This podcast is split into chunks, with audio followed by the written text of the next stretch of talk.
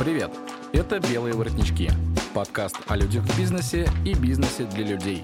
Каждую неделю мы приглашаем интересных гостей и ищем ответы на вопросы, которые задают предприниматели и те, кто строит свою карьеру в найме.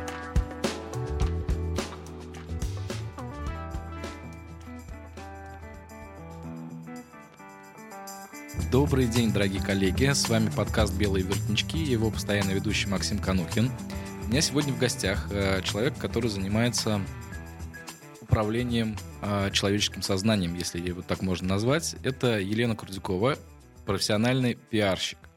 У нас сегодня как раз тема около пиара и пиара, и, соответственно, потому что мне кажется, э, ну и, по крайней мере, очень часто я слышу вот со своей практики, что, что такое вообще пиар – и как раз бы вот эти все вещи, на которые задают собственники бизнеса, предприниматели, которые начинают об этом задумываться, я бы сегодня транслировал Елене, как бы, и, соответственно, мы бы с вами а, все эти ответы получили и потом подумали, а вообще нам надо пиаром заниматься или не надо, и в какой момент там надо пиаром заниматься. Да? Вот такой вот ответ у нас сразу появился. Лен, привет. Привет. А, давай сразу вот э, разделим понятия. Пиар маркетинг, реклама, что это? Ну, в современном мире это, мне кажется, симбиоз. Вообще, если брать классическое да, понимание, PR — это коммуникации. Это не коммерческие коммуникации. Тот же самый а, пресс-секретарь нашего президента, он тоже, по сути, коллега-пиарщик, да, то есть это все, что связано с управлением репутацией, это все, что связано с выстраиванием взаимосвязи и коммуникации с необходимыми людьми, органами, да, то есть если мы берем маркетинг, то здесь все-таки про цифры, да, то есть э, хороший маркетолог, он может посчитать, а, сколько стоит товар, да, то есть каким образом его продвигать, каким образом а, задействовать пиар-инструменты и прямую рекламу, да, то есть прямая реклама это то, что, в принципе, там с начала 90-х начало появляться у нас в телевизоре, а, возьми, купи, Леня Голубков, uh-huh, да, МММ, uh-huh. то есть это вот все прямая реклама, да, то есть это не про пиар, это про рекламу. Но дело в том, что сейчас, так как у людей, э, ну, существует вот это вот, я говорю, смешение в голове, они обращаются, к примеру, в наше агентство за всем будь то маркетинг, будь то реклама, будь то пиар, и у них часто идет запрос общий. Я хочу, чтобы меня узнавали. Я хочу, чтобы покупали там меня, мой продукт, мои услуги. Поэтому здесь все в 2020 все взаимосвязано. А, окей. А, я понимаю, что пиар не всегда для бизнеса актуален. Вот а, на твой взгляд, когда пиар действительно компании нужен, а когда он вообще не нужен? Ну, давайте опять-таки разделим. Есть внешний, ну, пиар направленный на внешнее, есть пиар направленный на внутреннее. Угу. Есть понятие внутрикорпоративный пиар, да, то есть это про корпоративные праздники, про корпоративную культуру, про то, а, как складываются взаимоотношения в коллективе. То есть этим тоже может и управляют пиарщики. А есть в крупных компаниях, есть вот мы взаимодействуем, например, с заводами, да, то есть мы взаимодействуем непосредственно с э, руководителем от, отдела внутрикорпоративного развития, да, то есть и Получается, если речь идет о большой компании, то там это просто необходимо. Так же, как и вовне. Да, потому что каждый человек, тот же самый, который работает, он выходит за пределы, он начинает что-то рассказывать, что-то говорить, да, то есть если это ничем не регламентировано, как, например, там в Сбербанке, потому что в Сбербанке очень четкие стандарты, что они могут, что они не могут, как они могут а, выкладывать фотографии, как не могут. И, то есть человек, приходя туда на службу, на работу, он подписывает договор, и дальше его действия уже попадают под некий регламент, да, то есть, а если эта компания ну, скажем так, небольшая, то есть э, интересные случаи из практики, как то, не знаю, там а, крупный салон мебели и клиент мне на встрече рассказывает, какие вообще они классные, как у них все классно. И это было ну, год 14 когда еще не был так развит Инстаграм, да, и я захожу по геолокации а, данного магазина и вижу, как а, девушка в нижнем белье фотографируется на вот этих вот дорогущих диванах, которые предположительно должны приобрести в дальнейшем клиента за большие деньги. Я говорю, простите, а это кто? Он говорит, ну, это же Маша, наша продавщица, господи, а что она там делает? То есть, ну, человек продает дорогие диваны, а девочка продает себя в нижнем белье на этих диванах, фотографируясь после работы, да? То есть вот Слушай, это ну, мне тоже кажется, про это, пиар. знаешь, это пример такой, ну, насколько часто он бывает? Очень часто. Очень часто э, сотрудники несут в мир информацию, которую не нужно нести. Мгм. Окей, тогда вот здесь классно. А, ну тогда вопрос. Получается, что пиар-менеджер а, фактически является тем, тем человеком, который регламентирует мое желание взаимодействовать с внешним миром. По сути, да, пиар-менеджер, а, приходя в компанию и общаясь там с собственником, либо там с топ-менеджером, выясняет, а, что и как видит именно управленец да, в своей компании. А дальше все остальные начинают жить э, по его правилам. То есть Стоп, эти стоп, правила... стоп. Нет. Вот Да. правило с 9 до 6 я принимаю. А а, дальше-то как бы, ну, о чем речь? А, то есть, условно, я работаю в том же самом Сбербанке, допустим. мгм. И вот после шести я выхожу, иду в бар и снимаю кучу-кучу всякого разного видеоконтента, выкладываю в Инстаграм. А, собственно, но я понимаю, судя по твоему как бы спичу, да, то, что ты говоришь, окей, вообще-то Сбербанк это регламентирует. Как это связано? То есть, э, получается, ну, э, извините, но здесь пахнет фашизмом. Как бы а, нет такого? Ну, здесь пахнет тем, что мы все играем какие-то роли, да, то есть вот давайте я переведу на личное. Вы женаты, у вас есть жена. А, выходя из дома, вы хотите и встречаетесь с любовницей, да, то есть будете ли вы вот это афишировать в своих социальных сетях или нет? Это исключительно ваше дело. В принципе, та же самая тема и в Сбербанке. По сути, вам не могут запретить выкладывать в ваши социальные сети, но если вы планируете какой-то карьерный рост, вы должны понимать, что при, а, скажем так, переходе на следующий уровень, а, ваши социальные сети и ваше личное станет достоянием общественности и будет, а, скажем так, приниматься во внимание как общий комплекс того, что вы из себя представляете. Нет, здесь я согласен. А, но здесь просто мне кажется, да, вот если мы, к примеру, опять же берем Мгм. там крупные холдинги, то чем а, крупнее холдинг и, тем, э, и чем выше позиция человека в этой компании, тем меньше он на самом деле взаимодействует в соцсетях. Или это сейчас обратная ситуация уже? Ну, не знаю, я, наверное, не слежу, но могу сказать, что все те мои друзья-приятели, которые занимают э, хорошие посты в разных-разных компаниях, да, не будем говорить каких, они очень минимально выкладывают что-то в социальных сетях, и узнать, где они отдыхают, не знаю, где они живут, на какой машине они передвигаются, достаточно сложно. Ну вот о чем и речь. То есть я как раз что Им не подтверждаю. нужен пиар. Ага, то есть вот тогда возвращаюсь к вопросу. Кому нужен пиар, а кому не нужен? А, с точки зрения бизнеса Ну, и, может быть, с точки зрения как бы, ну, вот, э, человека как такового. Ну, тоже, опять-таки, по примерам. Ну, чаще всего пиар — это, а, если мы берем личности, да, то есть это какой-то шоу-бизнес, это какие-то, может быть, там публичные там профессии типа адвокат, то есть тот человек, которого а, вот эта слава, она будет ему помогать монетизировать, скажем так, собственные умения. И опять-таки, если вот хороший кейс, хороший пример Тимати, да, то есть он звезда, и он открывает там бургерную, и она уже априори популярна, потому что Тимати звезда. И будет там вкусно или невкусно, или как угодно, а, на момент старта он больше выиграет, чем какой-нибудь там бургер Семена Иванова, да, то есть Мгм, там... мгм. Окей, ну тогда вот здесь вопрос а, в другом. М, Хорошую тему задала. Мгм. А, вопрос а, в памяти и вопрос в ожидании реальности. То есть, условно, а, вот м, распиаренный продукт или Мгм. человек открывает любой другой продукт, его начинают покупать, а, потому что обертка классная.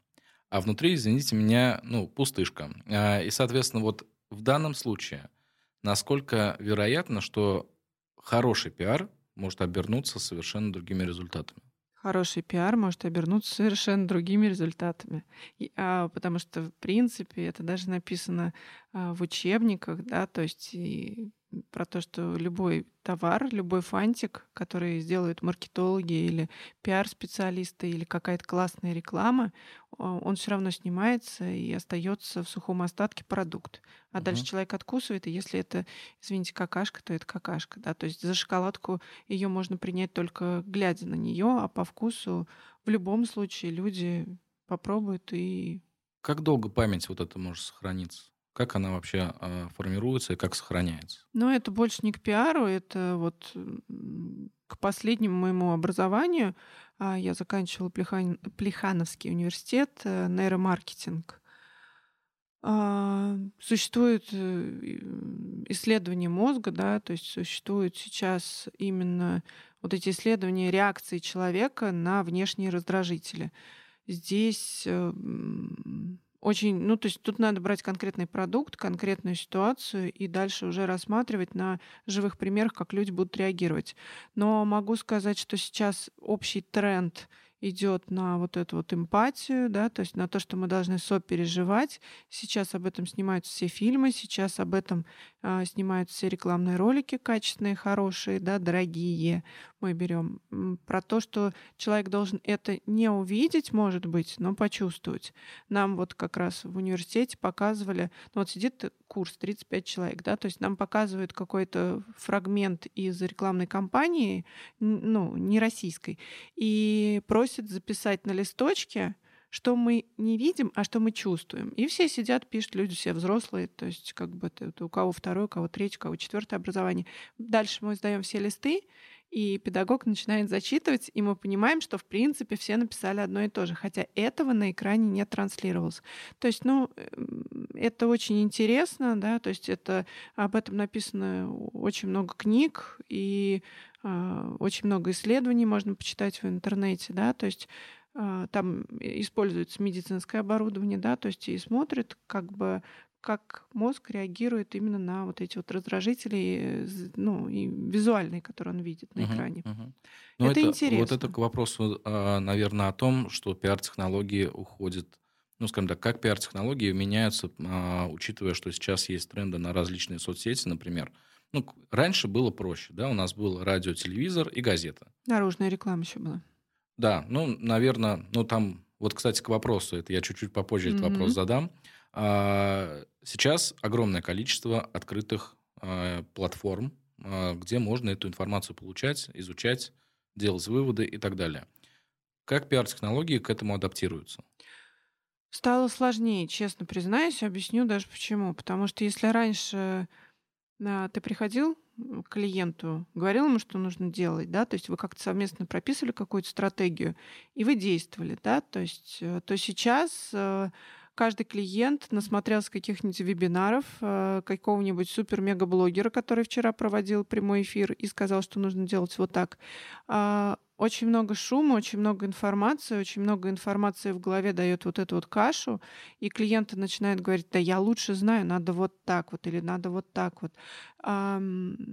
Скажем так, вот по мне это осложняет жизнь, да, то есть, но ну, это новая погоди, нормальность, не, не, не. новая это реальность. Это осложняет жизнь вам как пиарщикам. Да. Мне как бизнесу по барабану, что вы там чувствуете. Я понимаю. Мне, мне важно Я... как бы понять, вот, а как сами технологии меняются. Сами технологии, ну как, э, сейчас все стало, сейчас очень много бесплатных инструментов, которые при грамотном подходе можно использовать и не тратить большие бюджеты на прямую рекламу, да, потому что мы все понимаем, сколько стоит реклама на радио, реклама на телевизоре, сколько стоит э, наружная реклама, да, а сейчас просто завел Инстаграм, ведешь его классно. Я вот недавно, а, у меня несколько аккаунтов, один из аккаунтов клиентов, и, соответственно, я решил проверить, на кого подписан аккаунт, начала смотреть, а, там какая-то компания, которая занимается а, уничтожением тараканов. И я залипла на ролике, потому что мне реально понравилось, как опрыскивают и как вот они разбегаются. То есть это прям такие залипательные видео. И я понимаю, что я ну, мне это не нужно сейчас, но мне это зашло, да, то есть я посмотрела вот эти видеоролики, еще запомнила, как это называется компания, подумала, блин, классно. Все просто. Я уверена, что это снимается на обычный телефон, а, там мастер, который пшикает этой отравы и бегут тараканы, но это очень зрелищно, согласитесь, да? Это гораздо более зрелищнее, нежели хороший, красивый макет, который, на котором будет написано а, там «Поморим ваших тараканов», да? То есть вот как раз о том, что, опять-таки, я испытала эмоцию, я испытала эмоцию какой-то фу, отвращение, да, то есть, но в то же самое время интересно, э, через, там, не знаю, сколько метров он сдохнет, да, то есть, но вот как раз вот это вот та самая игра, та самая а, то самое включение человека в переживание, да, то есть вот про это соцсети. Но зачастую сейчас, я говорю, так как существует огромное количество а, обучений, где учат как-то иначе. Вот когда ты начинаешь объяснять человеку, что там вот давайте сделаем видео, давайте вот какой-то вот другой люди говорят, нет, я вот вчера услышал, надо делать, вот сказали, надо делать афиши, на афишах надо писать красным цветом. Поэтому неважно, что у нас по брендбуку зеленый, мы будем делать вот как модно сейчас. Вот это я бы не, жел... ну, не советовала. Это нежелательно делать. Все-таки индивидуальность и умение вызывать эмоции. Uh-huh, вот это какой-то uh-huh. такой, ну, про соцсети, да? Uh-huh. Про тренд. А, вернемся к этой теме. Uh-huh. А, вот наружная реклама и так далее. Пиар и пропаганда одно и то же? Разные вещи. Пропаганда — это, по сути, один из вариантов коммуникации с э, потенциальной аудиторией. А пиар? Пиар, ну, просто много пиар-инструментов, да, то есть тот же самое мероприятие — это Давай вот так тогда по-другому, на примере. А, огромное количество сейчас э, международная пилорама. Это Мгм. пропаганда или пиар? Спорный момент. Спорный момент. Ну, здесь на самом деле, как бы, как по мне, это прям вот стопроцентная пропаганда а, вот всей ереси, которая там в головах творится. Вы понимаете, вот вопрос в том, что, опять-таки, на обучении нам рассказывали, есть такое интересное метод, не знаю, угу. окна Вертона, да, то есть угу. как задвинуть от э, того, что люди вообще не принимают, да, в модное. Ну, условно, как превратить человека в людоеда. Да, да, да, про каннибализм там есть, ну, по сути, нам так задвинули уже вот этот вот бодипозитив, э, да, то есть если ты его не поддерживаешь, то ты вообще очень нехороший. Вот. Также сейчас, опять-таки, продвигается ЛГБТ, да, то есть сейчас вот мы на стадии запретов э, на угу. государственном уровне, вот, еще чуть-чуть, и, собственно, мы примем то, что это существует, и как бы это будет новая нормальность, потому угу. что мой а, 13-летний ребенок-подросток говорит, что мама, это выбор каждого, какая разница. Какой... Я говорю, блин, да ну ладно, ты что, вообще раньше это было стрёмно. Она говорит, нет, да нет, это же как вот, это выбор человека, его надо уважать. То есть, по сути, вот они растут уже очень толерантными и к бодипозитиву, и к ЛГБТ, и ко всему остальному. Пропаганда или, или все-таки инструменты нейромаркетинга? Что это? Вот как бы э, я, я поэтому ну, вот тебе этот вопрос задаю как, как не. Назови, как не назови, а результат один и тот же. Да? Угу. Пропаганда вообще, в принципе, наверное, вот само определение у меня, как у специалиста, да, который этим регулярно занимается, наверное, вызывает вот что-то ну, туда, к Советскому Союзу, да, то есть вот какой-то такой, когда в одностороннем порядке и без обсуждения. А вот э, сейчас методы, они более такие вот, вот, вот как бы да, нет, нет, да, вот вроде давайте обсудим, а вот посмотрите, то есть вот окна Авертона, если кто не слышал, не смотрел, не читал, хотя бы в Ютубе найдите возможность 15 минут потратить на то, чтобы посмотреть, как из э, недопустимого в нормальное перевести. В принципе, через это протаскивается очень много, в том числе там политических каких-то моментов. Угу. Слушай, вот окей, тогда а, там перейдем именно вот к пиару, но тем не менее пиар это технология, которая должна в голове у человека создать какое-то мнение. Да. Как долго это мнение может создаваться? Хороший вопрос тоже. Ну, условно, вот Они я вот сейчас как бизнес короткие. начинаю... Если, да, если вот, например, такое понятие, я сейчас просто со студентами, с очередными занимаюсь, у меня третий курс, и они все сейчас помешаны на взрывном пиаре. Это тоже модный тренд, да, когда вот этот вау-эффект, но он очень быстрый. То есть это вот как вспышка, да, как спичка горит.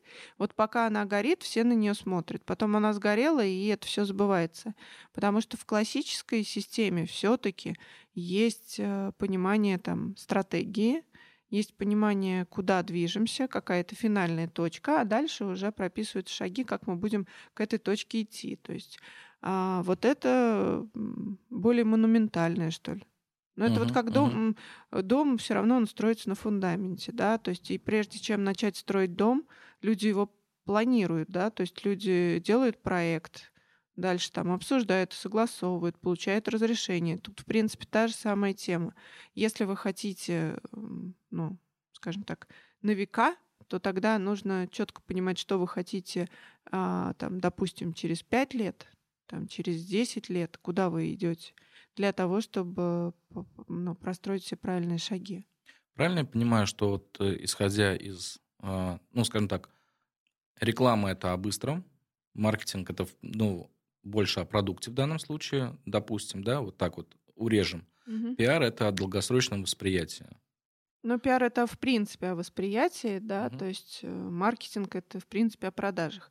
Если мы берем рекламу, в зависимости от того, какой у вас бюджет, это и весной по, не знаю, там по всем ли городам России, но по Самаре прокатились а, бирюзовые такие баннеры, не будем их называть, да, то есть э, бешеные бюджеты на рекламу.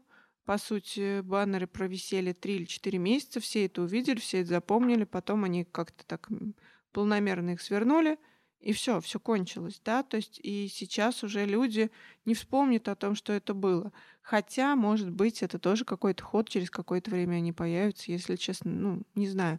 Но э, реклама быстро хороша только в случае, если у вас много баннеров, много публикаций, потому что по последним исследованиям, если раньше человеку было нужно соприкоснуться с брендом там 3-5 раз, чтобы он его запомнил. Сейчас, не сейчас, в прошлом сентябре нам говорили как раз на обучении, что 27. То угу. есть вы должны 27 раз увидеть что-то а, одинаковое в разных местах для того, чтобы вы вообще, в принципе, запомнили это взглядом.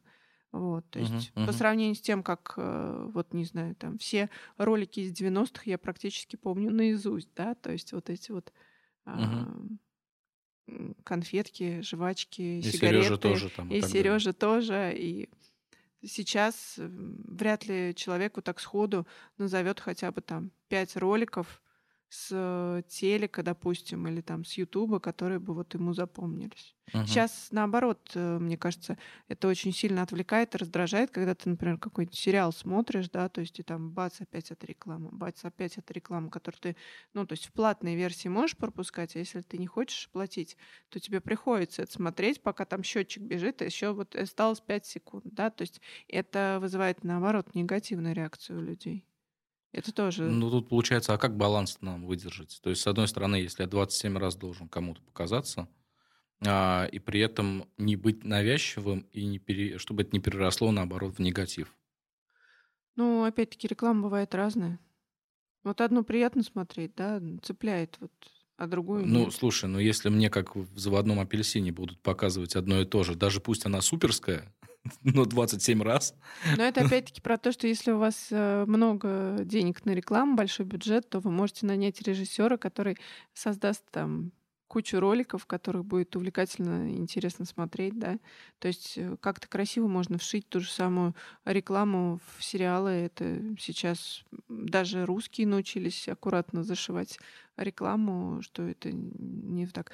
Смотрите, смотрите, без вот этого, да, то есть просто просто и ненавязчиво, да, ты uh-huh, запоминаешь. Uh-huh.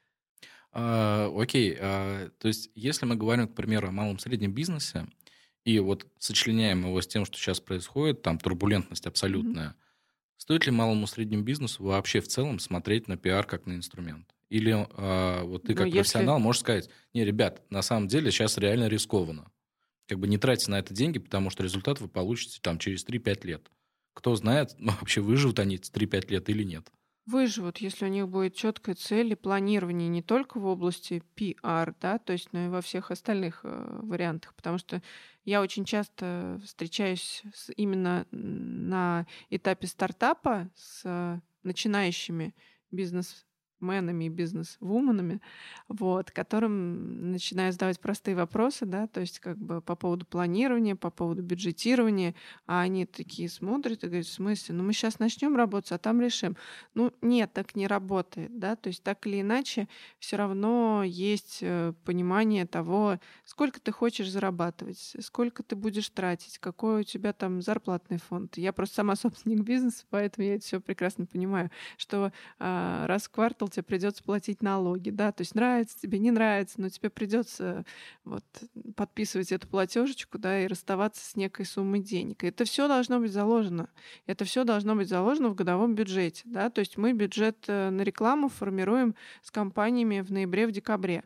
То есть мы утверждаем, в какие месяцы, в какие месяцы больше, в какие месяцы меньше мы тратим на рекламу. Соответственно, мы понимаем, какую сумму нам э, клиент готов а, дать э, для того, чтобы... И что он хочет получить, опять-таки, за эту сумму. Потому что это как в мультике про семь шапочек. Из маленькой шкурки можно сделать семь шапочек, только они будут на маленьких э, гномиков, да, а если вы полноценный человек, то это только одна шапка, и все. А, вот. То, та же самая тема и здесь. Можно сделать много маленьких каких-то штучек, да, то есть, ну, ничего не получить. А можно а, продумать, опять-таки, тот же самый один Инстаграм и купить, не знаю, заложить в бюджет один телефон, там, с которым твой, э, там, я уже про тараканов уж начала, буду продолжать. Твой мастер будет ходить там, или кто он, а, пшикать на тараканов и снимать на хорошую, не знаю, там, телефон или на GoPro или куда-то, может, вы ему на голову повесите, да.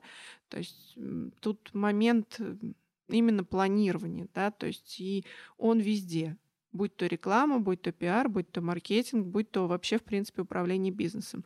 Поэтому я считаю, что надо все равно в мире жесткой конкуренции нужно про себя говорить, нужно про себя заявлять.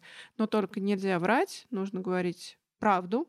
Если правда не очень красивая, то нужно придумать, опять-таки, заплатить, может быть, за консультацию пиарщику, э, аккуратно и красиво прописать там какой-то свой собственный имидж, да, то есть и наметить себе, ну, какие-то шаги, которые будут э, как раз доказательством того, что вы растете. Да, я сейчас, вот, например, когда я начинала заниматься пиаром, у меня даже высшего образования не было. Но я училась в университете. И, то есть это было мое такое, я учусь. Вот, значит, я вот сейчас а, работаю, но я еще не волшебница, я только учусь. Потом, соответственно, диплом получила, каким-то образом это везде там просквозило, что я теперь дипломированный специалист. Там дальше курс повышения квалификации прошла, та же самая тема. Да? То есть если, например, спросить мое портфолио, у меня там обязательно будут то, а, там, те мои дипломы, те мои сертификаты, те мои обучения, которые я заканчивала. Потому что это ну, так или иначе доказательство того, что я вкладываю в себя, да, то есть это оправдывает ту цену, которую я стою. Также и, в принципе, с любым бизнесом. А, хороший вопрос ты сейчас задаешь. Буквально недавно лекцию читал тоже для одного проекта интересного. Mm-hmm. И, собственно, вот э, там возник вопрос, э, оправдывает ли затраты на обучение твою стоимость? Э, на мой взгляд, вообще нет. То есть, э, потому что ну, ты, ты можешь потратить на обучение сколько угодно денег. Вопрос, как ты применяешь те знания, которые там получаются. То есть, а, ну, как вот это связано, тогда я не очень понимаю. То есть сам факт того, что, окей, это хорошее, ну, скажем так, хорошее личное качество, да, а, с другой стороны, навык и компетенция. То есть, как бы вот они, получаются, с точки зрения пиара, на каком уровне находятся. Потому что, опять же, я понимаю прекрасно, что некоторые кейсы трудно объяснить. Ну, условно, я же не смогу а, в Инстаграме банально, да, рассказать вообще весь этап проекта. Это как минимум тупо. А, во-вторых, это никто не будет читать, потому что это очень долгий текст там и так далее, и так далее. И вот получается, что я с одной стороны хочу сказать, что я-то молодец, а с другой стороны, на самом деле, как бы, ну, это не подтверждение или нет? Ну, давайте так. А, например, есть э, у меня клиенты врачи они для того, чтобы пойти, например, там работать, они должны закончить институт, там, интернатуру, да, то есть какое-то время проработать ассистентом, да, то есть его сразу никто не пустит, не знаю, там, а, оперировать и, там, не знаю, допустим, тот же самый имплант ставить, да, то есть какое-то время он еще ассистирует стоматологу, да, то есть там имплантологу, и только потом он становится э, человеком, который самостоятельно что-то делать. Не, ну Но подожди, дальше... подожди. Ну, вот не, здесь не, не, стоп. переходишь. Дальше, нет, дальше, соответственно, происходит, что а, дальше он работает, появляются новые технологии. Ну, то есть вот раньше например, то есть, опять-таки, про стоматологов а, не было а, all-info, когда на 4 импланта ставится вся челюсть, да, то есть потом это появилось. А он не знает, как правильно вставлять вот эти 4 импланта куда, то есть, соответственно, ему необходимо пойти и отучиться, да, то есть научиться новому. И он уже придя и получив некую бумажку, он может дальше что-то делать. Я считаю также у поваров, да, то есть первый разряд, второй разряд, там, хочешь быть кондитером, окей, отучись. Я не против самоучек, это прекрасно. Но, с другой стороны, я все таки за то, чтобы учителя, которые учат там наших детей, а, были учителями, да, заканчивали какое-то высшее учебное заведение, чтобы врачи, которые будут лечить меня или моих там детей, были с высшим медицинским образованием. Я все-таки за то, что нельзя в Ютубе научиться за пять часов а, там быть врачом. Нельзя а, в Инстаграме, пройдя марафон там, а, там какой-нибудь Ивановской, да, то есть вдруг резко стать там коучем, да, то есть есть ну, то есть это просто, опять-таки, дань времени, то, что сейчас, опять-таки, ам, молодые люди, например, там моя дочь, она считает, что да ладно, что тут уметь-то, сейчас я быстренько посмотрю в Инстаграм, как это делается, там мастер-класс и все вообще, что там торт приготовить, да ладно, фигня делов, да, то, что у нас бабушка кондитер, и она а, регулярно учится, регулярно повышает свою квалификацию, она как-то это в расчет не берет, да, потому что вот сейчас время такое, как кажущаяся легкость, вот.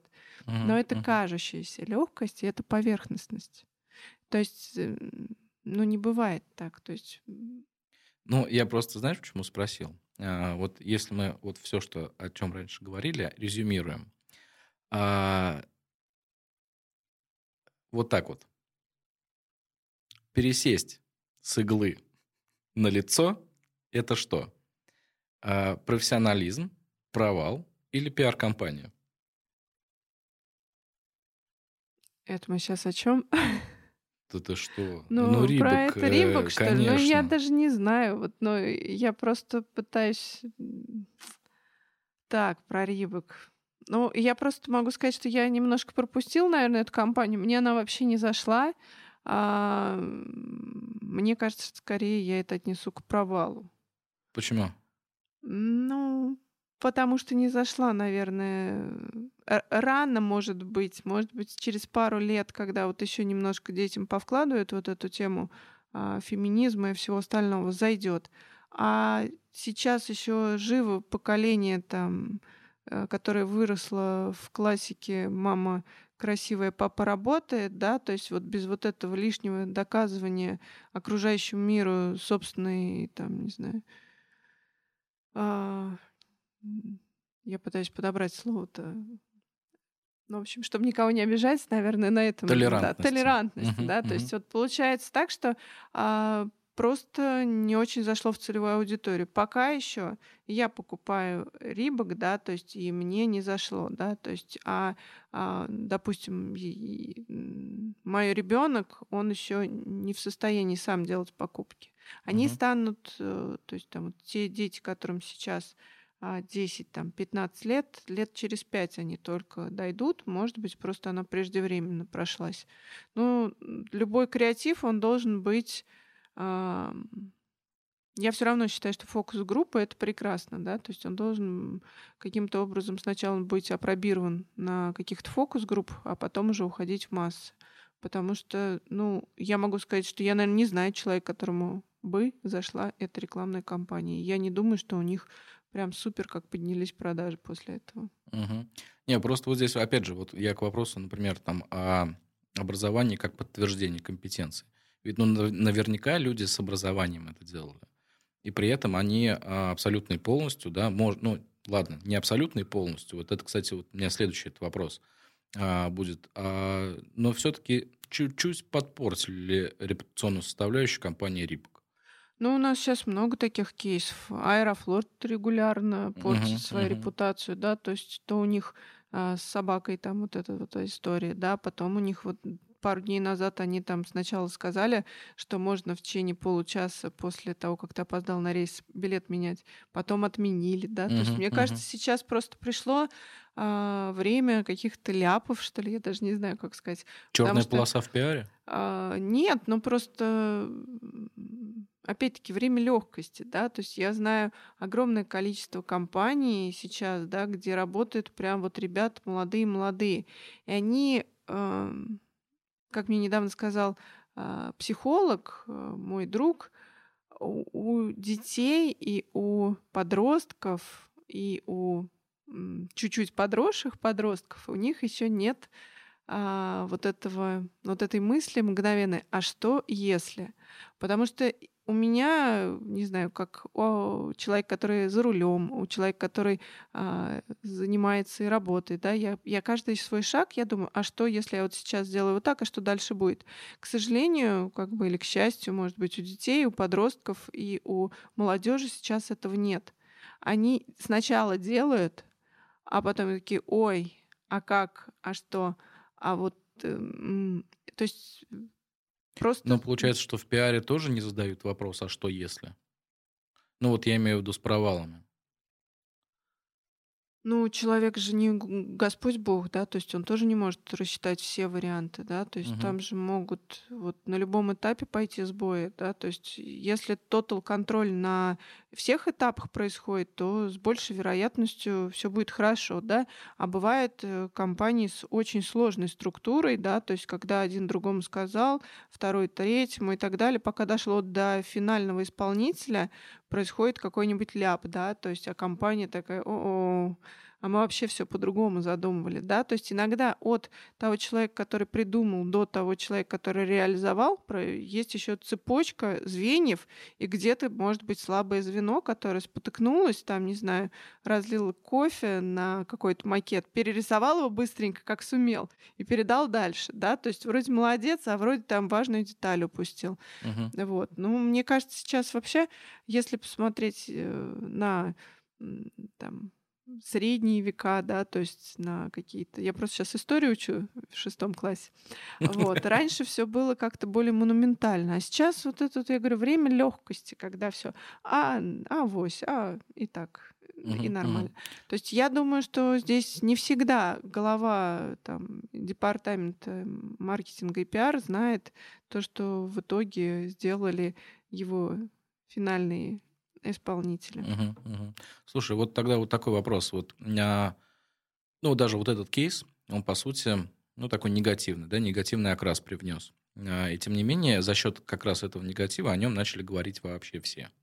Кто знает, что было бы, если это было в позитивном там формате, то есть, ну, ок, ок, да, там очередная, условно, картиночка а, в Фейсбуке или Инстаграме. Как бы, ну, классно. А почему а, сейчас, ну, один из наиболее популярных вариантов это конфликтный пиар, то есть выводить, выходить на конфликт с кем-то или с, ну, там, с чем-то условно, да, с эфемерной компанией какой-то. Как правильно заходить в конфликт, как правильно выходить из конфликта, и а, в, какой, ну, в каком случае это действительно может сыграть хорошую роль, а в каком случае лучше не лезть? Ну, тоже многие считают, что любой э, пиар, даже там плохой пиар, это пиар. Наверное, да. Но опять-таки, какие, какие финальные цели вы преследуете? А, заходя в конфликт, нужно очень четко, как на войне, понимать, какой следующий ход, да, что ты будешь делать дальше, и в итоге э, отыгрывать много-много сценариев. То есть люди, которые умеют так мыслить, их меньшинство. Большая часть людей думает, опять-таки, я говорю, ну, максимум на два хода вперед. То есть, э, если ты затеваешь конфликт, то ты должен на несколько шагов вперед знать, что ты будешь делать. У меня недавно была такая ситуация, когда я намеренно поднимала конфликт, понимая, что дальше я буду делать лично, да, то есть я понимаю, что у меня достаточно сильный противник, и я понимаю, что она может там меня переиграть, но с другой стороны, я также отдаю себе отчет, что я готова, и мне интересно. Это то есть такой какой-то еще элемент азарта у человека. Слушай, ну интересно, извините меня, как бы а, интерес потом на хлеб не намажешь, как бы вот здесь вопрос а, результат в деньгах-то он по-любому же есть для каждой компании. И, соответственно, вот для того, чтобы, к примеру, из конфликта, опять же, быть на прибыли, нужно правильно в него войти, правильно выйти. Вот, что, ну, вот какие рекомендации дашь? Вот, например, окей, конфликт создал не ты, допустим, да, а, а тебя, в, ну, скажем так, внедрили в конфликт. Какая здесь стратегия, на твой взгляд, наиболее адекватная с точки зрения а, человека, который делает второй ход, то есть отвечает? Очень все индивидуально. Нельзя сказать, что есть какая-то уникальная формула, как это нужно делать.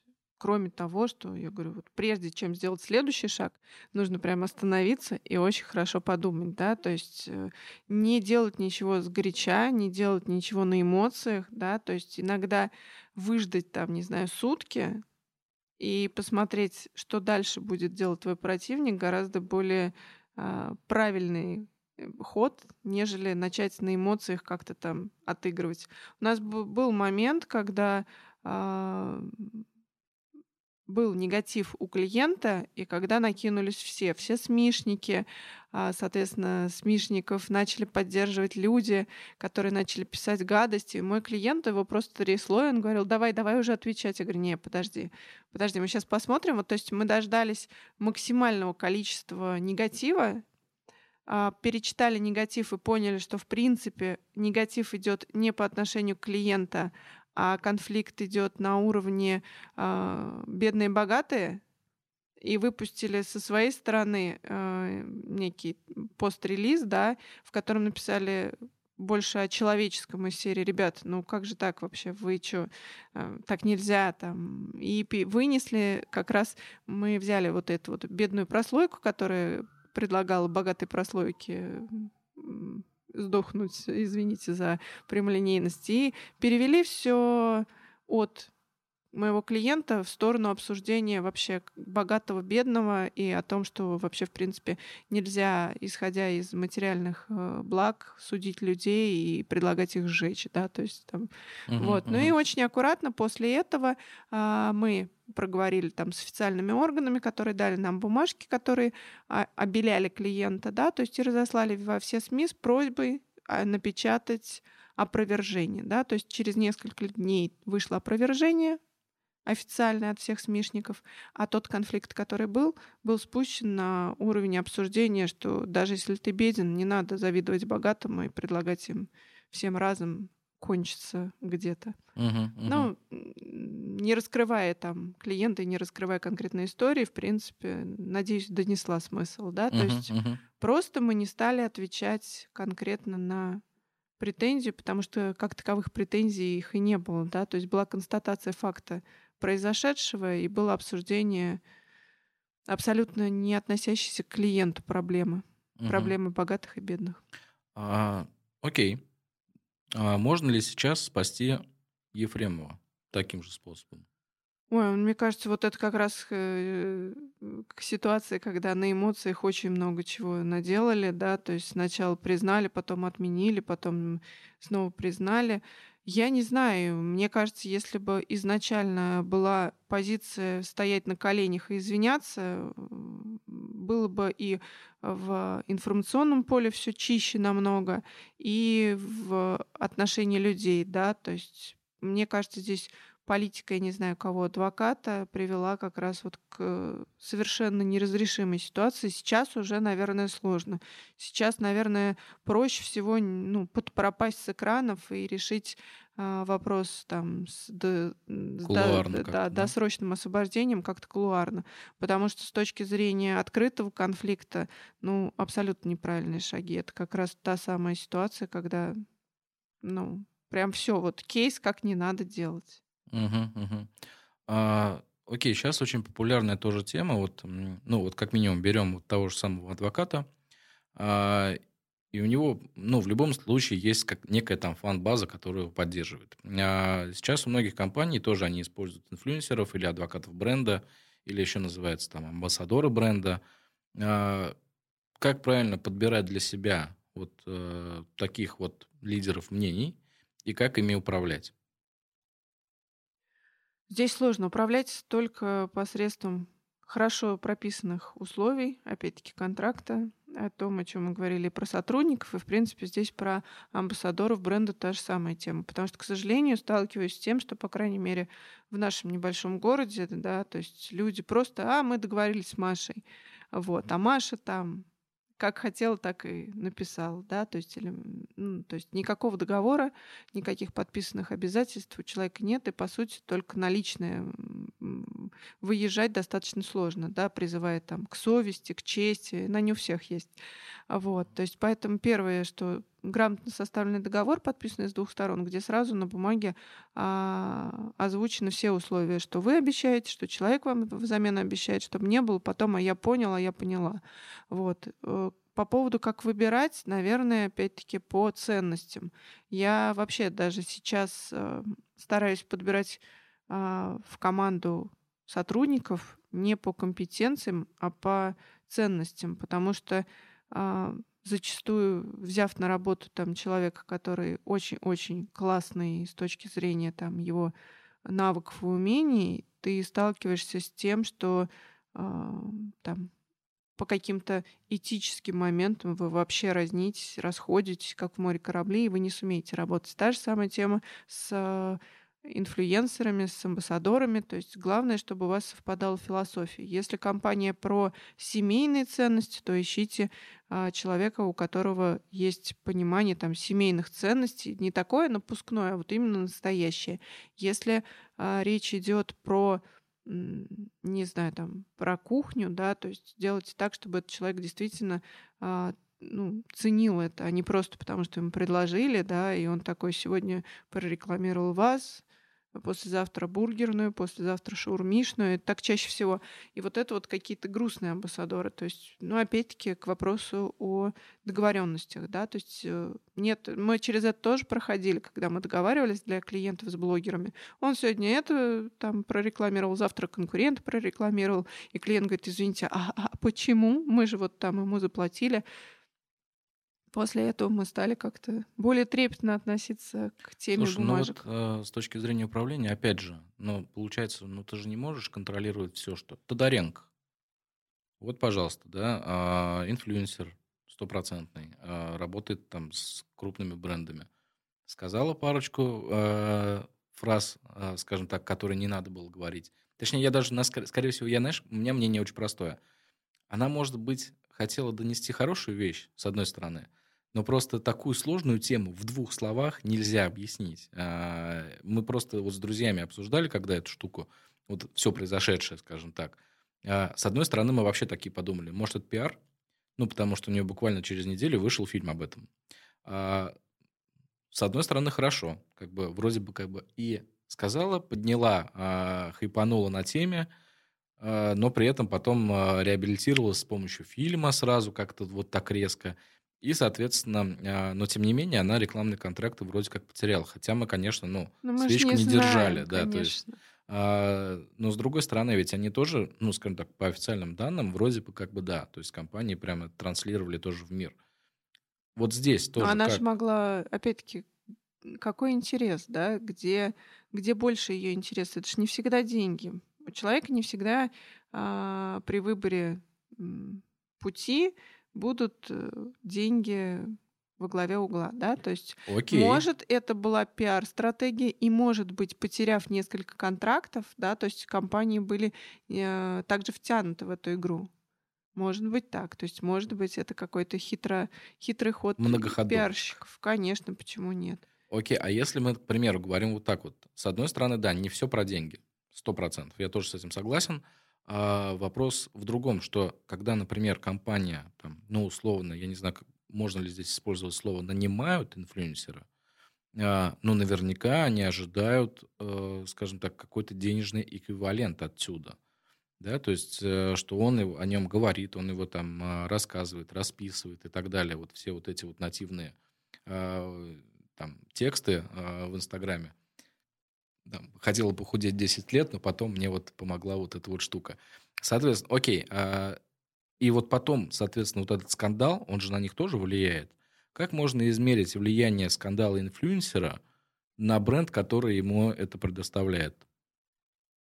Ну, вот этот продукт. Можно ли это вообще сделать? Сложно. Сложно. Там очень много факторов, которые влияют, да, то есть начиная от того, что э, зарплату не выдали вовремя, да, то есть вот у вас продажи упали, то есть там в каком-нибудь... Особенно это заметно по маленьким промышленным городам. Там вообще все продажи завязаны вокруг э, того, когда людям на заводе зарплату выдают, да, задержали аванс, и все, и во всех магазинах а, выручка упала, потому что люди начинают экономить.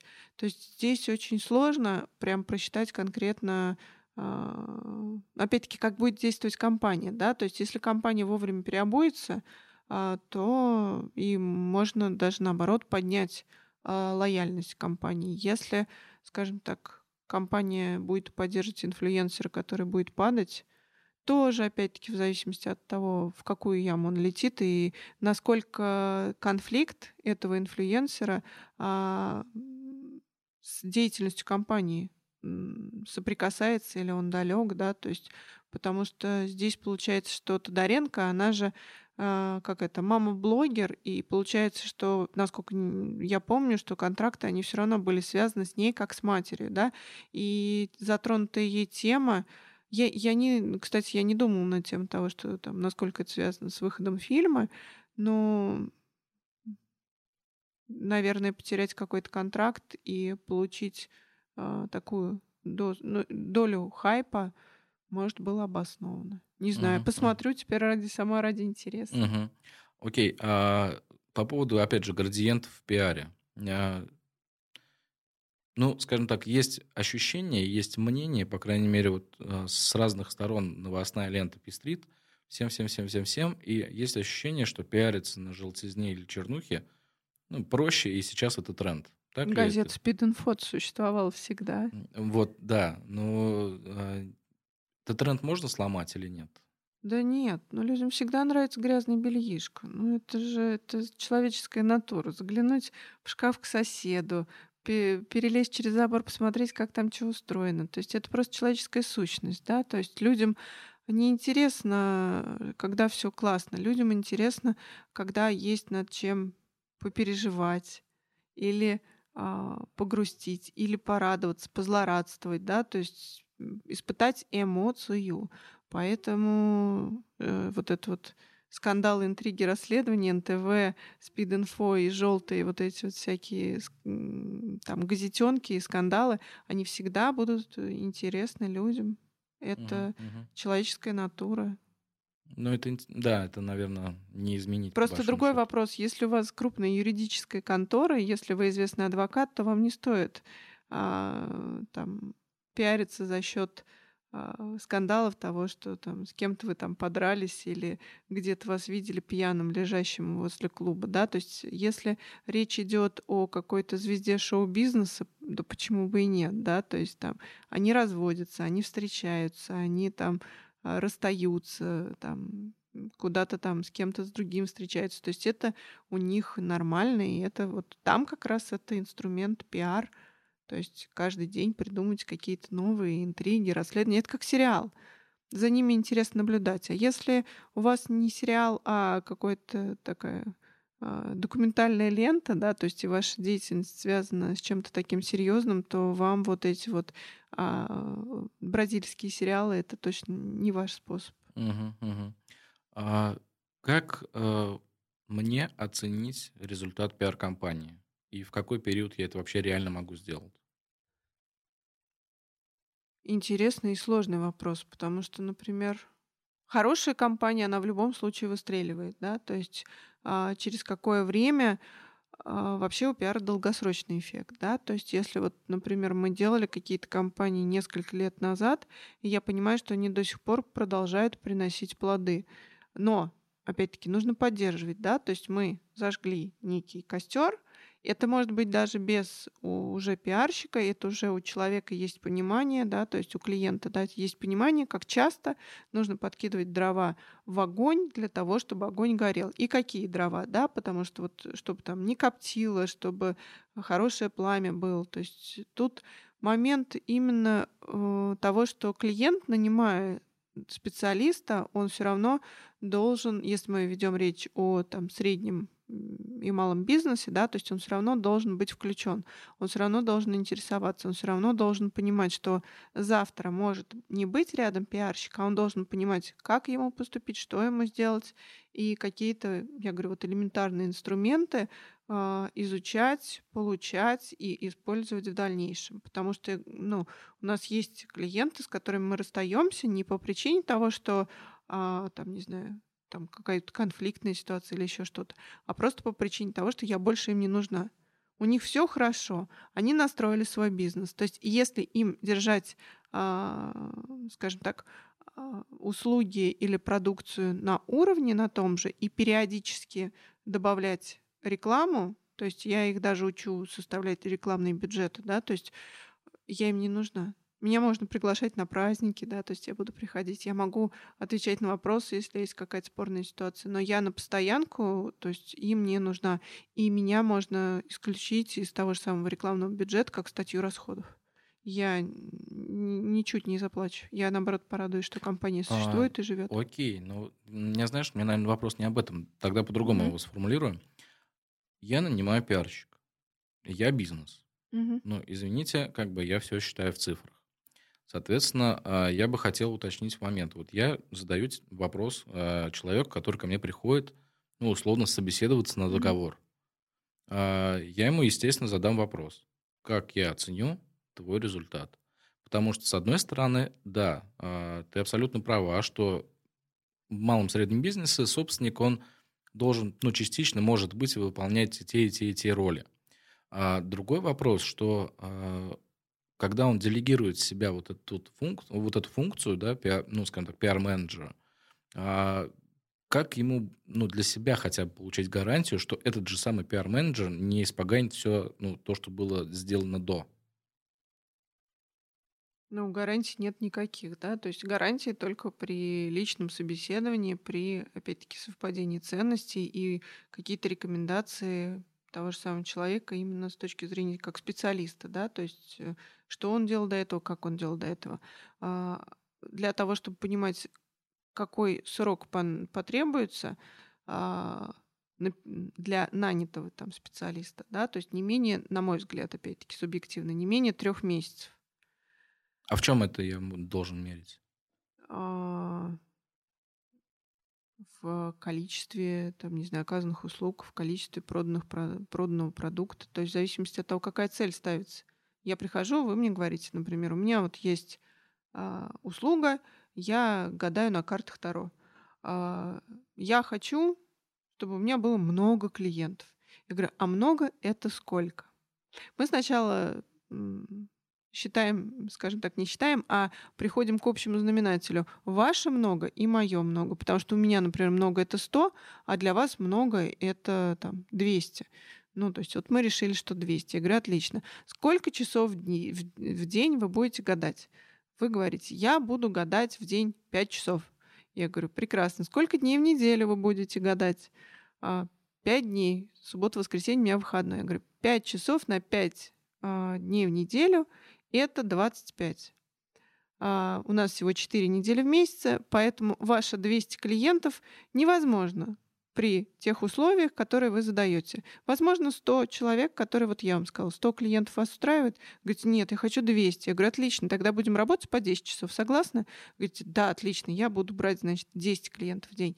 И тогда мы уже дальше считаем и думаем, где найти 200 клиентов для того, чтобы там соответственно, при, при, придумать и сделать. Я сейчас не помню, я, я правильно посчитала сейчас или нет, но это не суть важно. Ну, я принцип объяснила, да, то есть есть понимание, сколько человек готов работать, сколько у него есть продукции или времени на оказание услуг для того, чтобы вот это вот много превратить из а, такого абстрактного в конкретную цифру, да, то есть исходя из этого мы думаем, как мы настроим там таргетированную ту же самую рекламу, да, то есть либо так вот мы здесь пригласим вот, вот каких-то у меня вопрос. блогеров. А, а нафиг мне пиарщик? Если я хочу, к примеру, там, условно, я как бизнесмен, там, понимаю, да, что, окей, для того, чтобы мне завтра получить клиентов, я после, позавчера даю рекламу. А, я нанимаю таргетолога. Пиарщик мне здесь о чем? Хороший вопрос. Опять-таки, какая услуга? О чем услуга? Ну, да, да возьмем ту же самую юридическую услугу, пожалуйста. Какая разница? То есть э, пиарщик, он, ну, условно, он формирует Здесь мнение, то есть, есть, да. обо мне типа там пишут. Это А, прекрасно. а таргетолог, к примеру, он мне загоняет клиентов по таргетингу, по рекламе. Или нет? Как, как это работает? Вот как тогда, а, еще тогда другой Мне вопрос. очень нравится юридическая услуга. Вот давайте вот это. Супер, Вот давай. юридическая услуга, да, то есть здесь вопрос еще, кроме того, что м, цена, качество, да, то есть доверие. То есть у юристов, у докторов, э, у них есть вот эта вот тема репутация, да, Мгм, то есть вот мгм. для того, чтобы вам сформировать вот эту вот репутационную свою всю историю, вам необходим все равно пиарщик. Потому что вот сейчас это не самарский клиент, это московский клиент, а клиент очень интересный, очень харизматичный, очень классный. Но если почитать, э, забить э, фамилию, имя в строке поиска, а, вы прочитаете очень много негатива, Мгм. Который, соответственно, может оттолкнуть вас от того, чтобы пойти к этому специалисту. Но а, с помощью определенного количества связей и какого-то количества денег мы можем убрать негатив или, например, тот же самый негатив где-то перекрыть Ну, перекрыть позитивом позитивом. или показать Да, еще более говорим, крутой ага, негатив. И нам, нам нужно еще вот здесь, вот здесь и вот здесь выпустить некие статьи для того, чтобы поддержать вашу экспертность. То есть мы продумываем. То есть, а если он, допустим, при том, что есть у него сейчас, да, то есть куча всякого негатива в, на просторах интернета, он даже не мониторил это никогда. М, Платит таргетологу, таргетолог настраивает рекламу, люди видят рекламу, думают, пойду-ка я посмотрю, а кто же это такой. Забивают в Google, читают пять негативных отзывов и думают, да ну нафиг вообще. И таргетолог, а, классный таргетолог, да, то есть не приводит никого к этому человеку, то есть лидов нет. И клиент говорит, ну ты плохой таргетолог. А таргетолог-то не так плохо. Ему сказали сделать, он сделал. А, Люди пошли, но у людей, еще раз говорю, есть понимание того, что а, необходимо чуточку больше, да, то есть они начинают узнавать про услугу, про продукт. А ты пробовал? А ты там вот этот шампунь пробовал? А ты вот, вот к этому парикмахеру ходил и так далее. Сейчас все на общении. Вот поэтому здесь есть инфлюенсеры, есть блогеры, есть э, лидеры мнений, которым доверяют и которых Соответственно, можно спросить, а ты правда? То есть, ну вот я иногда там что-то выкладываю в своих социальных сетях, и мне кто-нибудь пишет, а ты вот правда ходишь туда, да, в этом красишься, да, я говорю, ну, правда. И тебе правда нравится? Я говорю, ну, правда нравится. Я говорю, ну, мне не платят там, я, мне правда нравится, да. Мне не жалко сделать людям рекламу бесплатную, да, ну, потому что... Ну, слушай, как бы, такие вопросы, они сейчас, знаешь, мне кажется, вполне закономерны, потому что каждый там, ну, уважающий себя, а, ну, блогер или тот человек, у которого много подпи- а, подписчиков а, в Инстаграме или где-то еще, но даже если он выкладывает условно а, рекомендацию как человек без денег, ее все равно воспринимают уже в большей степени, наверное, а, как, ага, ну, отлично, купили еще одного инфлюенсера, супер, как бы от- отписываюсь, ну, это как вариант. Ну, как вариант, да, но иногда людям действительно что-то полезное, да. То есть, если я клининг заказываю в одной и той же компании, а уже на протяжении многих-многих лет, они у меня убираются каждую неделю, но раз в квартал они мне дарят э, генеральную уборку. Ну, то есть у них такой бонус. И когда я после этой генеральной уборки захожу в квартиру, мне действительно от души хочется снять отзыв о том, что, боже мой, но мне казалось, что у меня чисто. Но нет, можно же еще чище, посмотрите, как круто, да, то есть ну, просто потому, что это занимает чуточку больше времени и, соответственно, используется там чуть больше всяких прибамбахов, да, там начиная от пары генераторов и всего остального. И мне несложно людям сделать приятное, потому что они хотят мне сделать приятное, а я, в свою очередь, обладая там своей аудиторией, хочу сделать им приятное. Здесь, э, на самом деле, вот это вот товарно-денежное отношение, да, то есть сейчас они переходят как это, натуральный обмен, да, про который я тоже вот не так давно учила в, истории, в учебнике истории. Сейчас натуральный обмен — это абсолютно нормально. Ты мне что-то, я тебе что-то, да, то есть это было всегда, потом на какой-то период времени это уходило, сейчас это опять возвращается просто как какой-то этап. Но просто, да, я говорю, есть э, блогеры, которые прям конкретно этим зарабатывают, которым все равно вообще, что им рекламировать, хоть там, не знаю, крем от геморроя, что хоть э, там, не знаю, э, Хоть каперов и мошенников. Да, угу. Корм для тараканов, да, то есть 5 тысяч да, заплатили, и все прекрасно. А есть люди, которые действительно, как бы, я не буду, например, там, ну, предлагать мне, говорит, вот это, это прорекламирую, я говорю, нет. Ну, нет, как бы, ну, нет, люди не поверят, да, то есть uh-huh, uh-huh. недавно тоже вот такой момент был, что там очень просили знакомые, а, там, ну, тебе что, сложно? Я заехала, я посмотрела, говорю, ну, я просто не сумею. Я говорю, я не сумею соврать. Я говорю, это будет очень заметно, что я вру. Я говорю, а врать я не люблю, не умею, не буду, да, то есть это, ну, можно просто промолчать, да, то есть, а можно... Угу, угу. А, в поддержку бизнеса, опять. А, допустим, э, я просто вот хочу, ты как профессионал, а, порекомендуй, какие вопросы стоит задать а, пиар-менеджеру, прежде чем его нанимать. У меня будет интересный, наверное, список вопросов. Вообще супер. А, наверное, стоит пообщаться о его ценностях, да, то есть о том, что для него важно, что для него ценно, потому что это впоследствии будет и с вашей компанией отыгрываться. Погоди, погоди, вот здесь вот интересный вопрос. А сейчас давай на паузу поставим пока вопросики. Как личность пиарщика влияет на пиар-компанию заказчика? Напрямую. А как же тогда... У меня вот сейчас когнитивный диссонанс, извини. А, с одной стороны, я нанимаю компетенцию. Мне его личность здесь, ну, честно говоря, может быть, ну, скажем так, на вторичном плане, на втором плане, да. А, мне важно, чтобы он умел делать свое дело хорошо. Если ему не будет нравиться то, что он делает, он будет делать это без души. А это как музыкант без души, да? То есть вот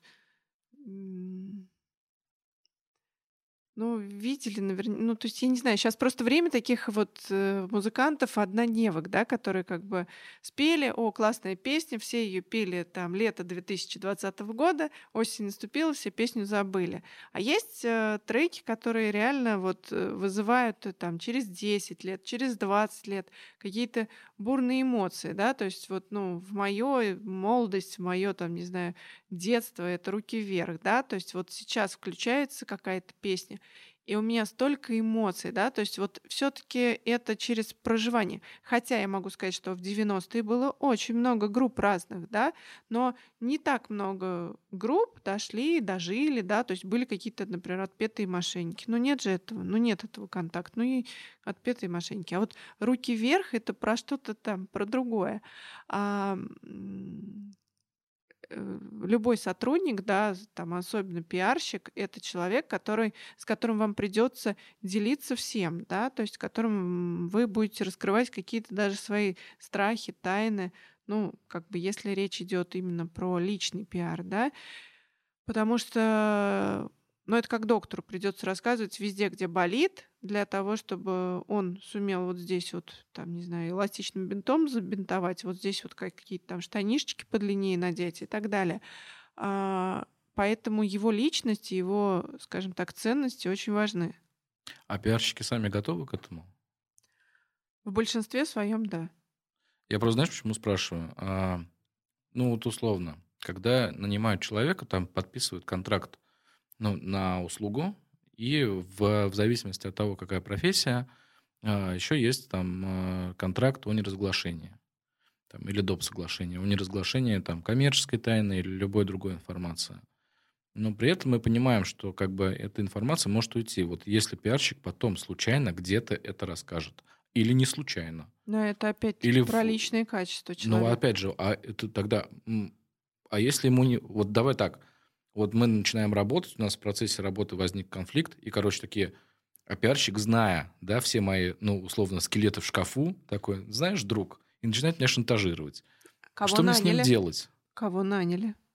Нифига себе, блин. Не, ну тут еще раз, это интересная тема, кого наняли. Я знаю очень много секретов своих клиентов, бывших клиентов. Не со всеми клиентами мы расходились прям на каких-то прям позитивных. Были клиенты, с которыми мы расходились а, в спорных моментах. Да, мы здороваемся, да, мы общаемся, да, я знаю что-то, что может очень сильно ударить по репутации, но никогда не буду этого делать. Почему? Потому что, во-первых, мне это не позволит сделать а, мои личные представления о нормальности, а во-вторых, потому что а, фигня я, а не пиарщик, если я буду так о клиентах, да, то есть это вот как про а, мертвых, знаете, угу. либо, либо никак, хорошо, либо хорошо, либо никак. Также и о бывших клиентах, либо хорошо, либо никак. В принципе, мне иногда там звонят по поводу там бывших сотрудников.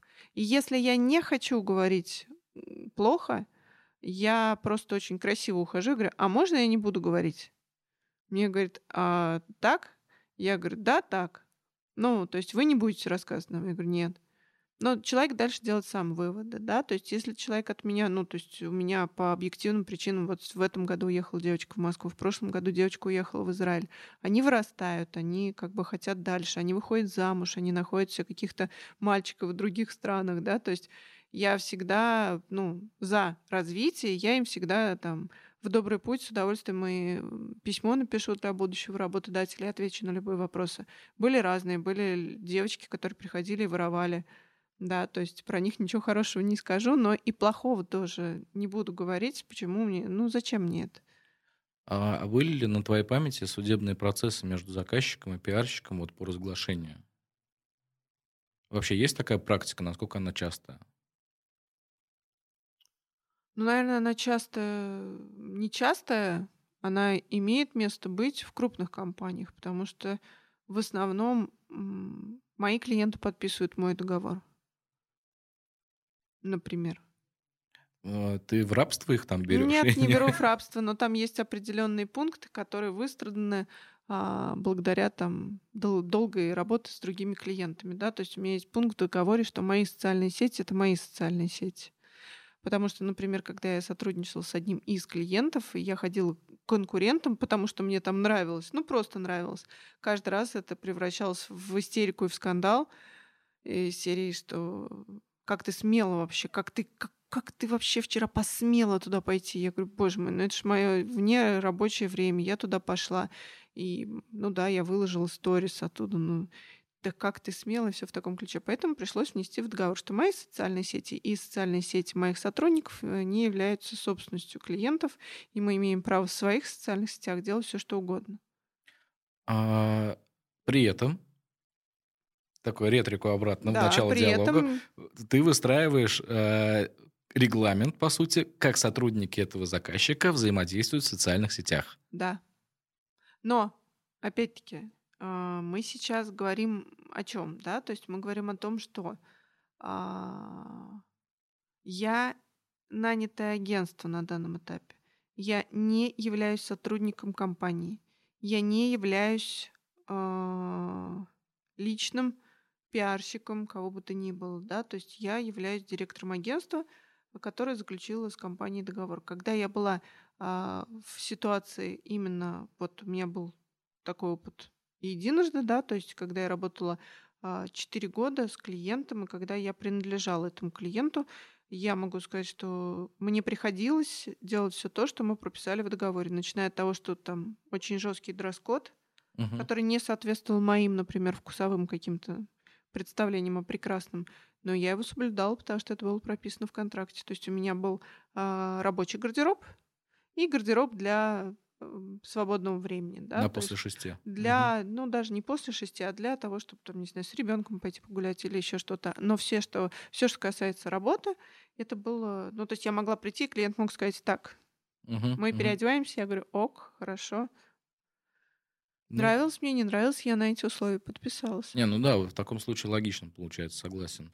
Окей, какие еще вопросы ты бы задала а, пиарщику, который приходит? Вот. Ну, я бы узнала, какие у него есть кейсы, чем он занимался, чем он, соответственно, гордится, какие-то его победы, и задала бы вопрос, какие были промахи. Потому что могу сказать, что здесь это тоже очень важно.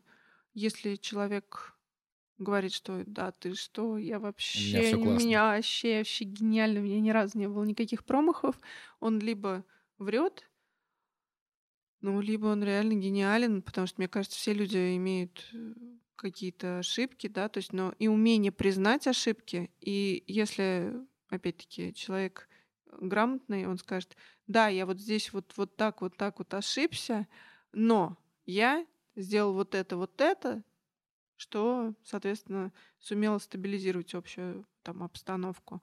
Вот это вот круто, да, то есть умение признать и умение решить свои uh-huh, какие-то uh-huh. проблемы.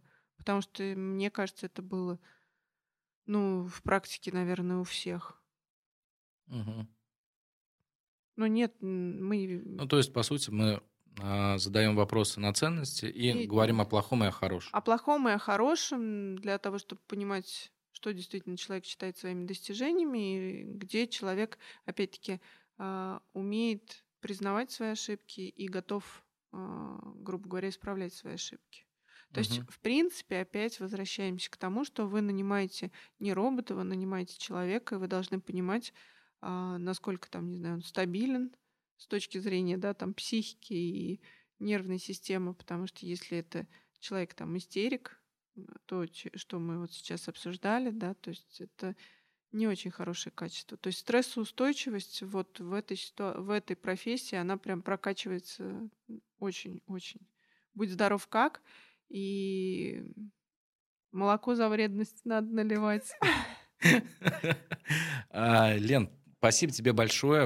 А, было интересно пообщаться. Разные темы мы с тобой обсудили, но тем не менее я считаю, что они очень важны а, потому что ну, бизнес сейчас по-разному может воспринимать пиар как таковой. Да, те, кто сталкивался с ним, и у него есть уже опыт, это хорошо, но много также компаний, которые вообще не понимают, о чем речь. И э, на какие-то моменты сегодня ты прям раскрыл, раскрыл глаза, и было нам приятно эту тему обсудить с разных сторон, там, из плюсов и с минусов. А, спасибо тебе большое, я желаю тебе большой удачи в бизнесе и, соответственно, развития твоих уже клиентов. Спасибо большое. Пока-пока. Всем удачи. Счастливо.